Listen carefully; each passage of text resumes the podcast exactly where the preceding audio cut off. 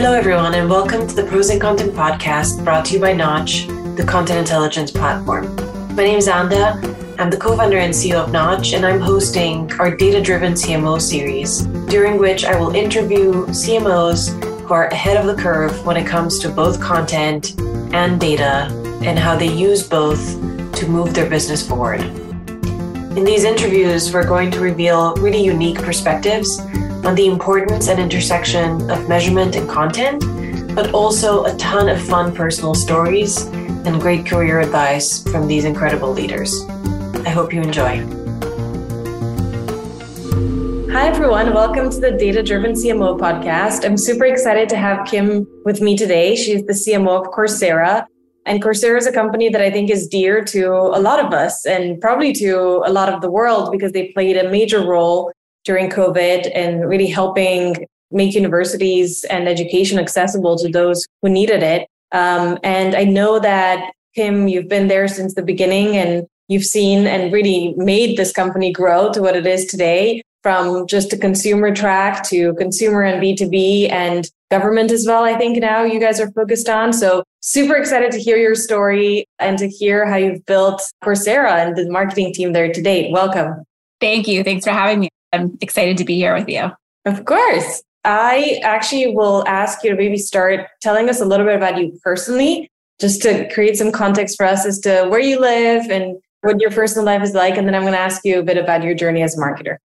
the short answer is it's crazy. I live in California in the Bay Area, right near Stanford University. I have three children an eight year old, five year old, and two year old, a golden retriever dog we cannot forget. He's the 3.5 children live with my husband in the Bay Area. That's awesome. I keep hearing from people who have three kids that when you have one, it's like two on one. Then it's like each parent has one child, but when you have three kids, it's like zone defense, they call it. zone defense. Right, right. So impressive that you're able to play that role and to also be a dog mom and to also do what you do. So tell us a little bit about your journey as a marketer. Where did you get started? How did you get to where you are? Sure. So I've always been super passionate about understanding people, what makes them tick. I studied sociology and psychology in college, so one of those liberal arts majors, and really wanted to understand how I could apply that in the business world. I quickly figured out that I loved bringing that together with understanding what people need, with what businesses can offer in terms of products and services to meet those needs. So I started out doing brand consulting, which was all about finding that match and help companies really uncover their differentiation went to business school to get a more well-rounded sense of business and think about industries I might want to apply that in. Caught the startup bug, wanting to change the world and work for companies that had inspiring missions to make people's day-to-day lives better. Spent some time at Apple doing iPhone app marketing and then 5 years at Facebook now Meta doing a mix of B2B marketing, mobile product marketing, consumer brand marketing. Then joined Coursera to lead brand and product marketing and I've been there for seven and a half years. So I wasn't right there at the beginning, but certainly early in Coursera's journey and have rotated through, I call the first year and a half a rotation program of marketing being brand new in the organization and figuring out, oh, the business has this challenge now. How can marketing solve that? About two years in, I was promoted to CMO when we had our new CEO, Jeff Maggioncalda, start and have been at Coursera ever since. And it's been a really, really fun ride that I'm extremely grateful for. So, Kim, you have also seen the company through IPO. And I know that as the CMO, well, I think as a CMO, it's a very different experience than kind of business as usual. Can you tell us a little bit about that experience and the mindset shift you had to go through and take your team through? Yes, definitely. It was definitely a career highlight. I recommend it for anyone who has that opportunity what was nice about it is when you put together your IPO story, it's this moment of crystallizing everything that the business is today and where you want to take it. And so, a little bit before we actually went through the IPO, unintentionally, we had recently rebranded.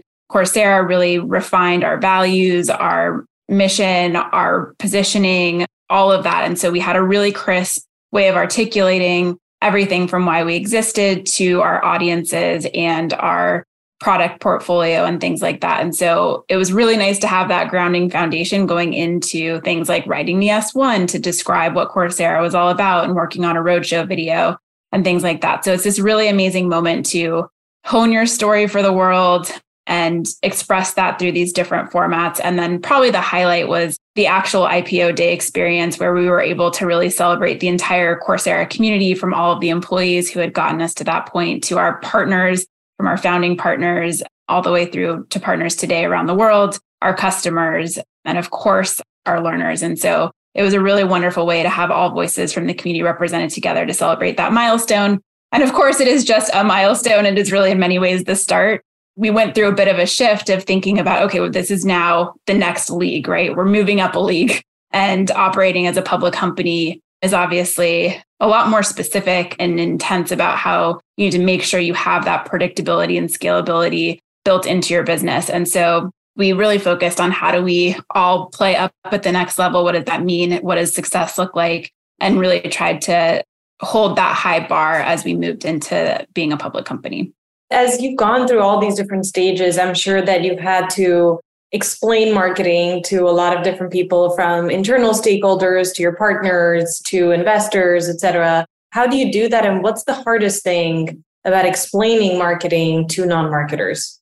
Hopefully, as marketers, we're all good at putting things in terms of your audience's language and values. And so I think that's the key thing, right? Is I don't try to explain things in marketing speak. I always try to explain them in the context of why they matter to the person that I'm talking to. So whether that's the CEO thinking about how our sales and marketing spend as a percent of revenue is panning out and how it's driving specific growth metrics for the business, or whether it's talking to our head of product about how our product marketing team is helping uncover more product market fit for our products. So I think it's really about knowing your audience and what they care about, making sure that marketing is playing a central role in what the business really needs and not something that's off to the side. It makes sense. So, in terms of kind of how you've built the Coursera team, tell us a bit at the beginning like how many people were on the team? What were their roles? What were the principles that you used to think about how to scale the different functions at different times? So, when I started, it was very early in terms of Coursera's marketing journey. Coursera had just hired a CMO he hired myself to lead brand and product marketing and a counterpart to lead acquisition and retention marketing. I had a junior PR person and social media marketer on my team, and my counterpart had a woman who was doing SEO, partner marketing, and email marketing all together. So there were about five of us, very scrappy and lean. And I think the way we approached it really was initially for that first year and a half oh, first we need to launch our brand strategy. So we're going to go work on that. That's why I was hired. Next, we're launching a bunch of product changes around pricing and business model. You need product marketing to help support that, to figure out how to roll that out and the steps and how to communicate that to your audiences. So I did that for a few months and then hired someone to do that. Then we were going into the time of year where we have our partners conference, which is a lot about how do we really understand what our university partners need. And so leaned in with the team to create that partners conference, think about our partner marketing strategy, then hired someone to do that. Then we were going and launching an enterprise business. And so worked on that launch and then hired someone with that expertise to do that. And I think my counterpart similarly on the acquisition retention side was proving out paid media channels and then hiring people to do that in different channels that would help Coursera grow, whether deeper SEO, deeper paid marketing activities, and other things. And so in the beginning, it was really going where the business needed us and trying to show how marketing could advance our objectives in a better way and have that kind of impact. And then ultimately, when I took on the CMO role, at that point, our enterprise business had really started to take off. And so for a long time, my leadership team was head of consumer marketing, head of enterprise marketing, brand and creative, and comms.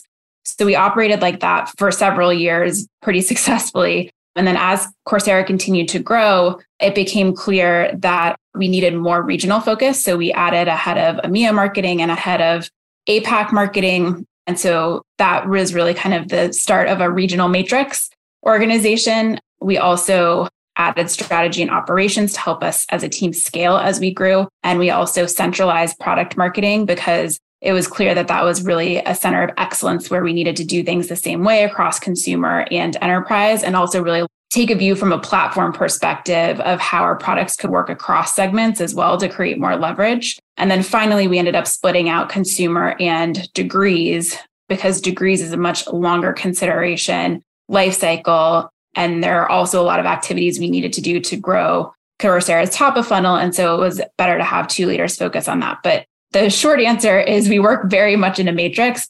We have three revenue segments. So degrees, consumer, and enterprise are regional leaders who sign up for regional goals across those three segments to the segment leaders. And then the supporting functions that go across all three segments, which are brand and creative, comms, strategy and ops, and PMM. So it's been a journey and an evolution. Well, it's interesting to hear how you've thought about breaking things down and sort of simplifying them while also adding complexity, just because of the growth that you guys had. Were there any playbooks or any models of organizations that you were looking towards to learn as you were building your own?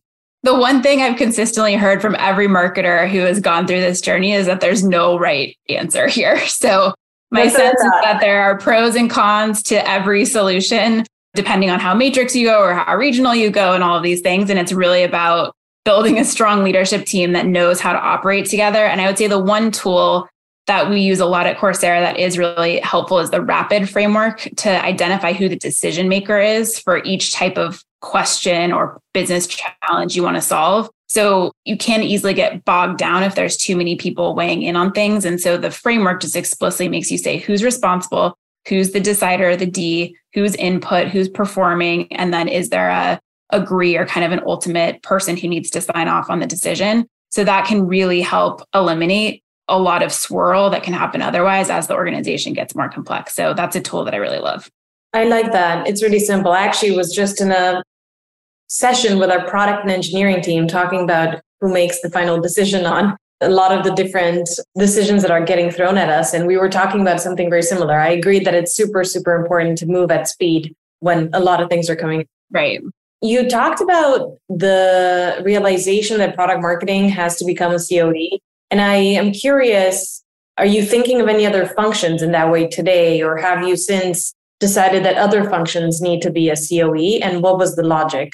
Yeah, that's been the big one. Our channel team has sat with the consumer team overall, kind of as a top of funnel consumer revenue team. So, in that, we have an SEO leader, an email leader, and a paid marketing leader. And those leaders do work across the segments as well because there is such a channel expertise that's associated with that. That's the other place. Obviously, communications is, is one that is central as well. I think it's really when there's deep kind of functional expertise that's required and is consistent across the audience types where it helps a lot to have that centralized and have one leader who's managing the quality way that we're doing that, managing consistency, and also where there's an internal touch point that's consistent. So, for example, then that product marketing leader is the main point of contact for the product leadership as well, which helps get things done in a consistent way. So that leads me to ask you then about content because a lot of our customers at some point decide to use more of a hub and spoke model or a COE model for content because they feel like the company has to sort of sound in the same way or have some level of consistency in the themes that they cover, the way they cover it, etc. I'm curious, how do you think about that? I also think there's so much within product marketing that is really content. So, how have you guys thought about that function? Yeah, we're definitely in a journey on that and have gone back and forth on the right time and when to centralize or not. Right now, we're not centralized on content.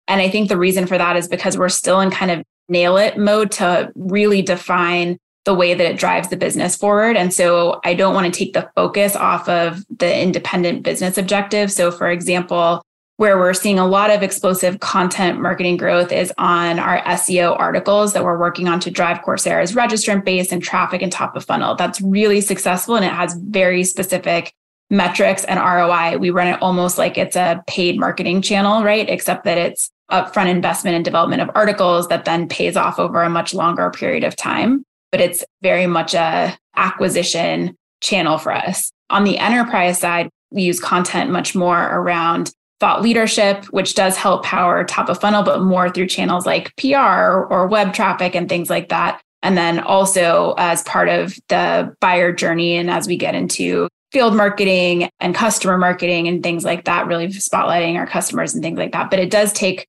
the way they operate and the form they take is quite different. But I hope that there is a time where it is standardized enough and it's at a scale where it might make sense to bring together.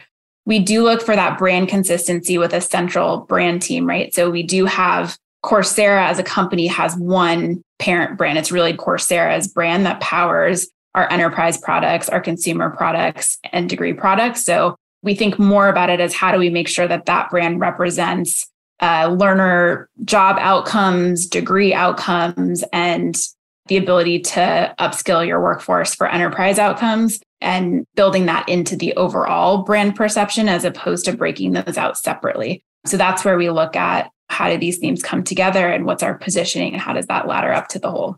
That makes sense. And by the way, no one could say that the right model for content is to have COE. I think similarly to like how do you build an overall marketing org, there's right. right or wrong. There's just trying, right? You talked about the kind of role of content in driving different parts of the customer journey, which I think is really interesting. I think traditionally a lot of teams have thought about content just kind of from a brand perspective, you know, is it driving consideration and so on and so forth.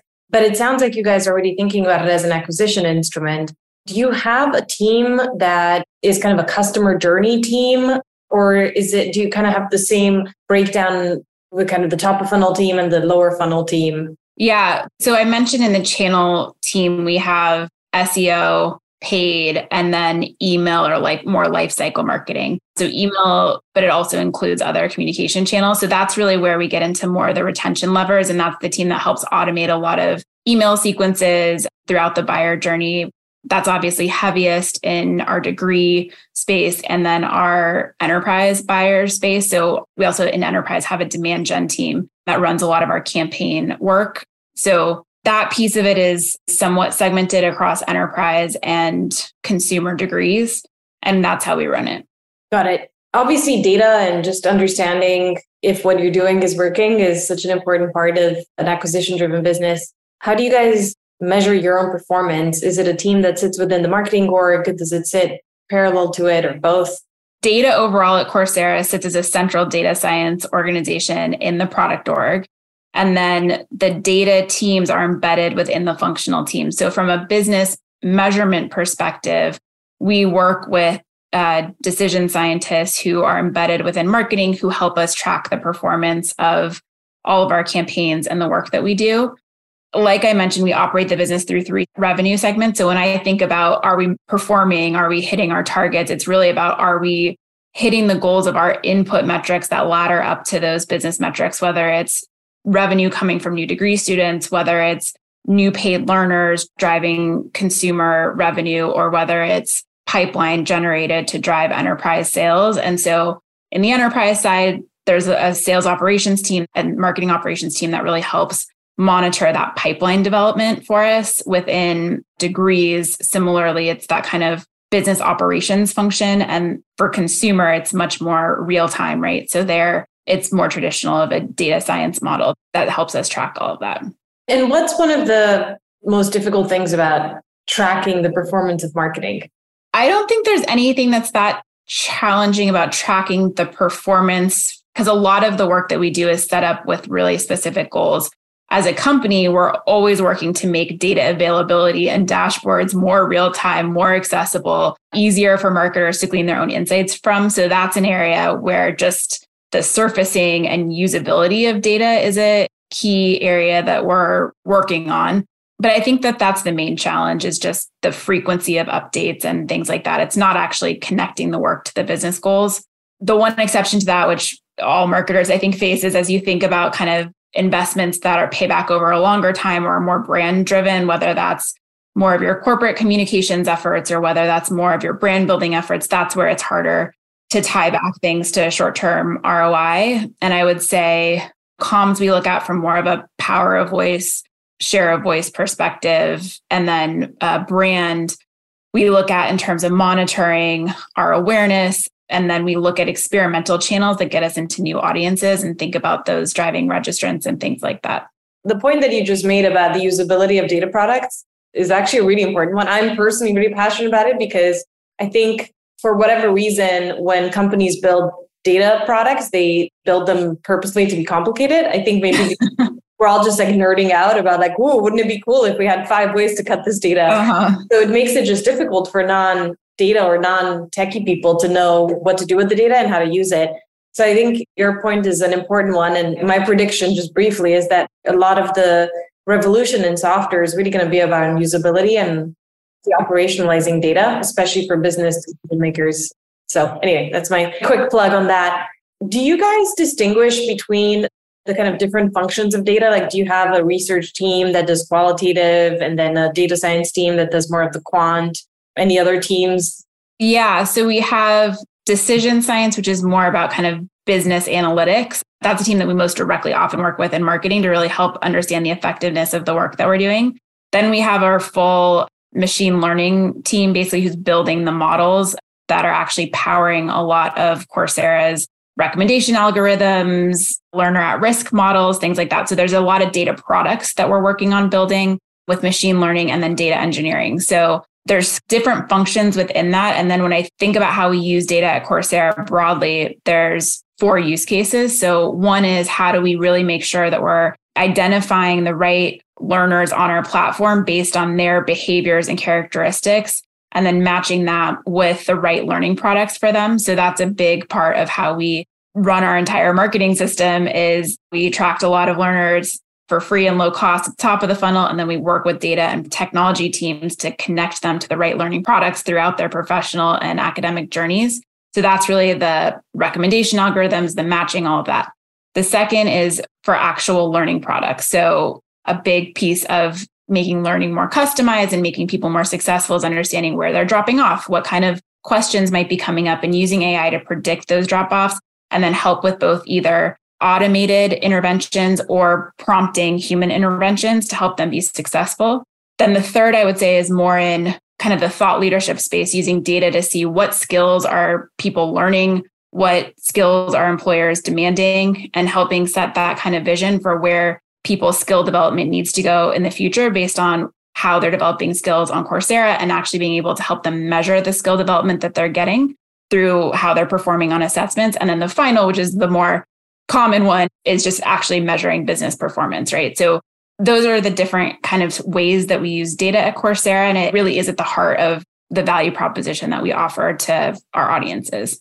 That's really impressive to have defined it so well. And it sounds like this is something that is pervasive across all the business functions of the company, not just marketing. Yes. I think data can really be this connective tissue, a performance connective tissue for so many different teams. And sounds like you guys have instrumented that way. Your business in many ways is content. So I was going to ask you, I know that you guys have a series of courses about marketing and for marketers. So I was going to ask you to give your own plug a little bit here. Absolutely. Happy to. Coursera has everything from very job aligned training programs, certificate programs, degree programs to really broaden your knowledge in any direction. So some of my favorite courses and some popular ones are everything from parenting to the science of well-being from Yale. From a marketing perspective, we actually recently rolled out our own marketing academy. So in our L&D product, we have a marketing academy, a data academy, tech academy, leadership academy, and career academy for career switchers. And within marketing and all those academies, what we're able to do is say, what job role is someone in and what are the required skill proficiencies for that job role?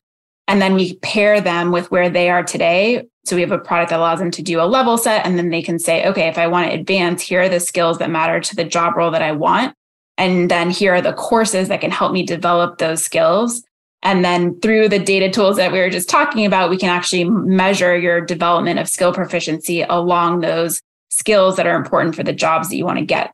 The way we think about that is we just went through our mid year performance cycle, which has a growth orientation. So everyone fills out individual growth plans and talks to their manager about how, where they want to take their career, whether it's a different role or advancing in their current role or switching. And then we can use the Marketing Academy on Coursera to help them get the leadership skills, the marketing skills, the data skills, et cetera, that map to those career goals. And we make that available to all of our employees. So it's a great way to really map learning to career development and also be able to measure the impact of that. I love that. And so really content and data is at the core of everything you guys do. yes. Very true. So let's talk a little bit about COVID and what you guys did when COVID first hit and how that experience was for you. And I know you're going to tell us about all the great things you did, but I'm also curious how did you navigate it? I know that your youngest is two, right? Yeah. I think there are a lot of things intersecting at the same time. Yes. So I'm curious personally and professionally, how did that go? That's a great segue because the day I was supposed to come back to work after maternity leave was literally the day that the world shut down and our office closed. So I had my bag packed for my first day back in the office, and then it never happened. And I had my first call with our team, our executive team, talking about, oh my gosh, all these universities that we serve are shutting down. They don't know how to serve their students. What are we going to do? And so, what was great is Coursera was extremely well positioned to serve our universities, both customers and partners during that time. So the first thing we did was roll out, we just started our Coursera for Campus product, which allows universities to leverage Coursera for their students on campus.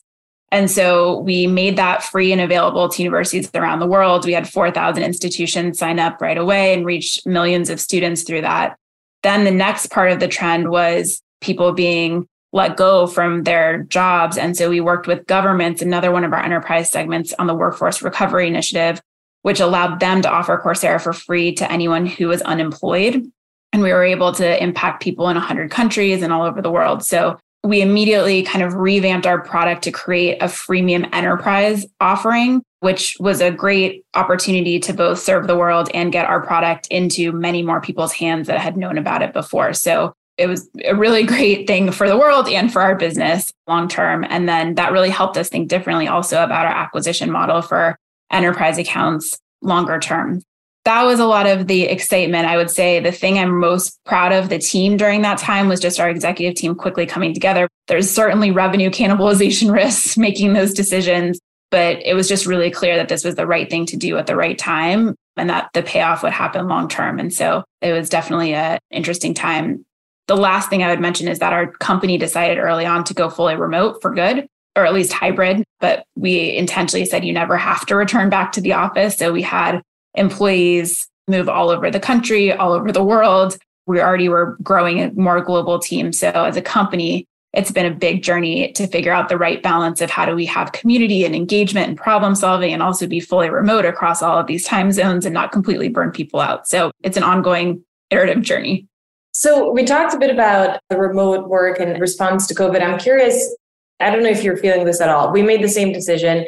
I'm now feeling a little bit of FOMO about the companies that are going back to the office. I do still believe that, at least for us as a company, the hybrid or kind of remote, but with in person meetings is the right model. But I am finding that when it comes to big decisions or creative brainstorms or just driving perpetual alignment and engagement across the teams, it's harder. It's much harder. Yeah.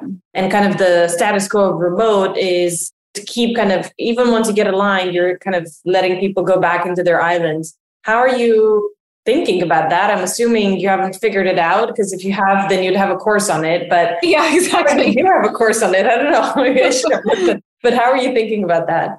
I agree with everything that you just said, and we're still trying to figure it out for sure one of the work streams we have right now is what is our cadence for bringing people together because there's also so many different levels that people interact one of the things we've done is say that the executive team will travel and meet because our executive team is spread out now too. So our executive team will get together about six times a year in different locations. Some of those will be in our Mountain View headquarters, but others will be in areas where we have a lot of employees, whether it's another office somewhere else in the world or a city with a lot of employees where we can bring people together. So it's a way for us to go to the team as opposed to needing to bring everyone to travel together at the same time, which is really cost prohibitive. And then we come together with a slightly larger group for key planning cycles in the year. So every spring we do a three year strategy process, every fall we do annual planning. And those are kind of key strategic moments in the company where it's important to get teams together the question becomes, you know, beyond that, when do individual sub teams come together and do they do that more from a regional focus, whether it's the people they work with day to day the most or not, or do we do that more from a functional focus?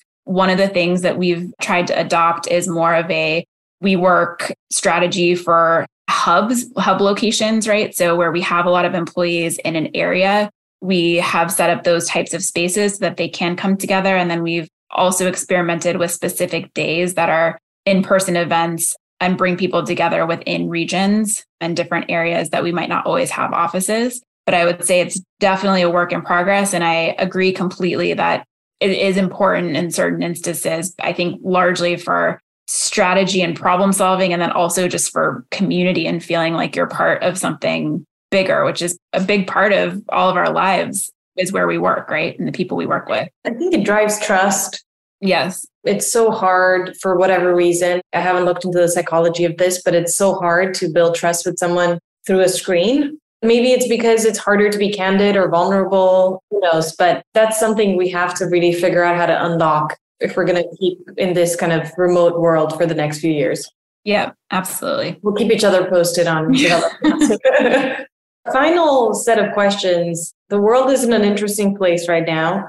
There's a lot of looming threats that are happening all over the world. The economy is shaky to say the least. How are you thinking as a CMO about the next 12 months? And you said, you know, every fall you plan for the next year. So mm-hmm. it's a good time for you to give us your full plan. yeah. If I knew it, I, you know, it is a very different climate and there's so many unknowns right now. And one of the things that's interesting about education is that it, in many ways, is counter cyclical. So when unemployment is low, people don't want to learn because they're full time working in amazing jobs. When unemployment increases, people look towards bettering themselves in education as an opportunity. So there's a lot of unknown because right now we both are in this recessionary environment, but unemployment is still very low. So it's unclear where this is going to take us. I think our strategy this year is much more, I would say, somewhat defensive than it has been previously, where we're more on the offense and how do we grow and grow and grow. And we certainly still will grow next year. The company is well positioned to do that. But we also want to be very intentional. So a lot of the conversation this year is about where do we really need to focus? Where do we win today that we want to double down? We need to take fewer things in the experimental bucket and really place our bets wisely. We just don't have the bandwidth and resources to go approach everything. And in our space, there's lots of great ideas. So it is intentionally focusing us to be much more focused on clearly defining where we win and clearly defining what our experiments are and how we're going to validate those. And that experimental bucket really needs to be the things that are the potential to truly differentiate us in a meaningful way in the future and capture some of those tailwinds should things turn. That's a really great answer, a very honest one. I appreciate it. Are you thinking at all, maybe more with a tactical hat on, are you thinking at all about changing tactics from like a more paid heavy tactic for acquisition to a more organic heavy tactic for acquisition, or maybe changing the focus from just acquisition to higher quality customers or higher LTV? I wouldn't say it's a complete departure. So, our marketing strategy all along, like I mentioned, has been really a freemium focused model. So, we want to continue to lean into what are the SEO articles, for example, is a great growth vehicle for us that is a quote unquote free marketing channel as opposed to paid. But we are thinking about, you know, what are the thresholds we want to have for return on ad spend this year in order to make sure we're more focused and should we be more focused in certain regions instead of spreading out in as many different places? And then I think the key place is also just really honing our productivity. So, for example, on the enterprise side, making sure that we're improving the conversions through our funnel so that the work that we're doing is working harder for the business and we're converting it more and things like that. That makes a lot of sense. The final question is really around your advice to marketers. I think I'm going to create like a multi level question though. Advice for marketers who want to also go on this journey of growing with a company. You know, how do you pick the tech company that's going to likely IPO? I don't know if you have like the secret sauce or the crystal ball, but what are the makings of a great company if you're going to go join a startup? And then the second question is what would be your advice to CMOs and to marketers for how to approach the next 12 months? Okay, first question. I will give you probably more of the textbook answer and then I'll give you more how I make decisions. I would say look for companies that are really on a great growth trajectory. Typically, you want to look at are they in a market with a high addressable market? Do they have a large TAM that they're going after? Do they have something really unique that solves a critical pain point for that customer audience that's hard for other people to replicate? And is it something that you believe in, right? Because so much of what we do is how much passion do you have for what you do? How much is it just part of what you're thinking about and, and what you want to build? So that's maybe more the technical answer. I would say for myself also, a lot is just I'm very much a mission driven person, like just believing what the company is trying to do in the world. And if you really know a space that you feel passionately about or a problem that you want to work towards and solve, and you believe in a leadership team, and again, the proposition that could really make the world a better place, then I think that's a great place to go apply your talents and obviously, you know, make sure that they have enough runway as a business yeah. and we're operating their financials soundly. But aside from that, I also think there's a big piece of follow your passions and your heart in terms of what gets you most excited each day. I love that. And then on the second question, agility, I think, is the name of the game for everyone right now, right? So, scenario planning, think through different opportunities. I think everyone is being a little bit more cautious right now, but also make sure you're setting yourselves up and doing the things that could lead to the biggest opportunities for future growth. So, a lot of what we are focused on is focus in on what we know we need to do and then still position ourselves and do the right things to make sure that we're in the position for long term success, but be specific about the bets that you're making in that space and be prepared to pivot as we learn more information. The quote that I keep repeating to the team is when the facts change, we change our mind. Yes. I keep saying that, even though it's obvious, but it's a very important slogan to have during a time like this. Well, Kim, thank you. You've been so kind with your time and your advice. I love everything you shared with us. And it's really great to see that you're equally passionate about the company that you're working in, the kind of job that you're in, but then also data driven and humble and realistic about where the world is headed. So, yeah, it's been a pleasure to talk to you. Thank you. Thank you. Thank you so much for having me. Thanks for listening to Data Driven CMO. Take a moment to subscribe so you can drop in on future conversations with CMOs who are ahead of the curve in content and data, using both to move their businesses forward. Learn more how the right data can reveal your organization's true audience journey at knotch.com. That's K N O T C H.com. And thanks for listening.